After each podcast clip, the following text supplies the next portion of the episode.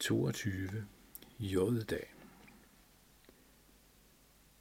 Hver sommer på julegården husker vi julen med en fest.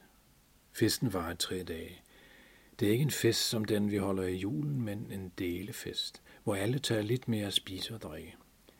For det meste er det rester fra dagene før, som familien tager med. I Amerika kalder de det potluck-fest.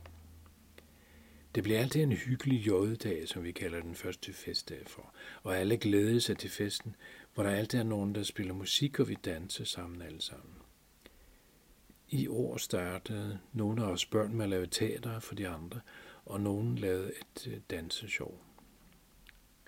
Den første dag er altid stille og rolig med masser af hygge, og alle hilser på hinanden igen. Onkel havde sammen med tykkebukker og kopper, der lavede en båd, hvor man kunne lære at lave forskellige ting som briller og kurver af græs. Og vi lavede også en båd af græs. Kobberter lavede en jordovn med græsbold, så, så vi kunne lave røget fisk og bacon. Moster Fix og mor lavede trylledej, vi lavede figurer af og fik dem bagt i røven og røgovnen, så de kunne holde og lugtede godt. Julemanden og Hvide lavede et kæmpe jordhus af sne. De havde gemt i et kælderum i laden siden jul. Vi troede nu alle sammen, at Hvide endelig havde lært julemanden at trylle sne frem. Hvide havde lært mig et rigtig godt trylletrik dagen før festen startede. Han var kommet et par dage før og boede hos os imens. Faktisk havde han lært mig det, fordi jeg gerne ville hjælpe julemanden med at få vores gård malet som en overraskelse. Hvide havde lært mig at få pensle til at male det, man tænkte på.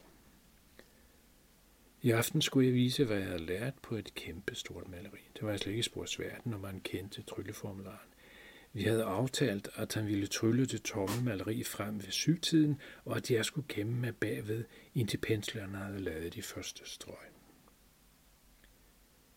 Da klokken var syv, kom lærret frem hen ved bordet, hvor maden stod, og jeg kravlede under bord og gemte mig bagved.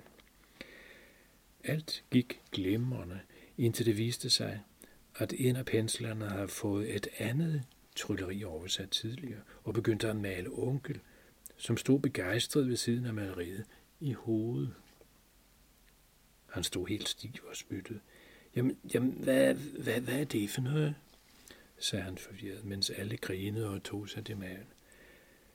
Maleriet blev vældig flot alligevel, og alle klappede, selvom onkel var blevet helt grøn i hovedet og håret.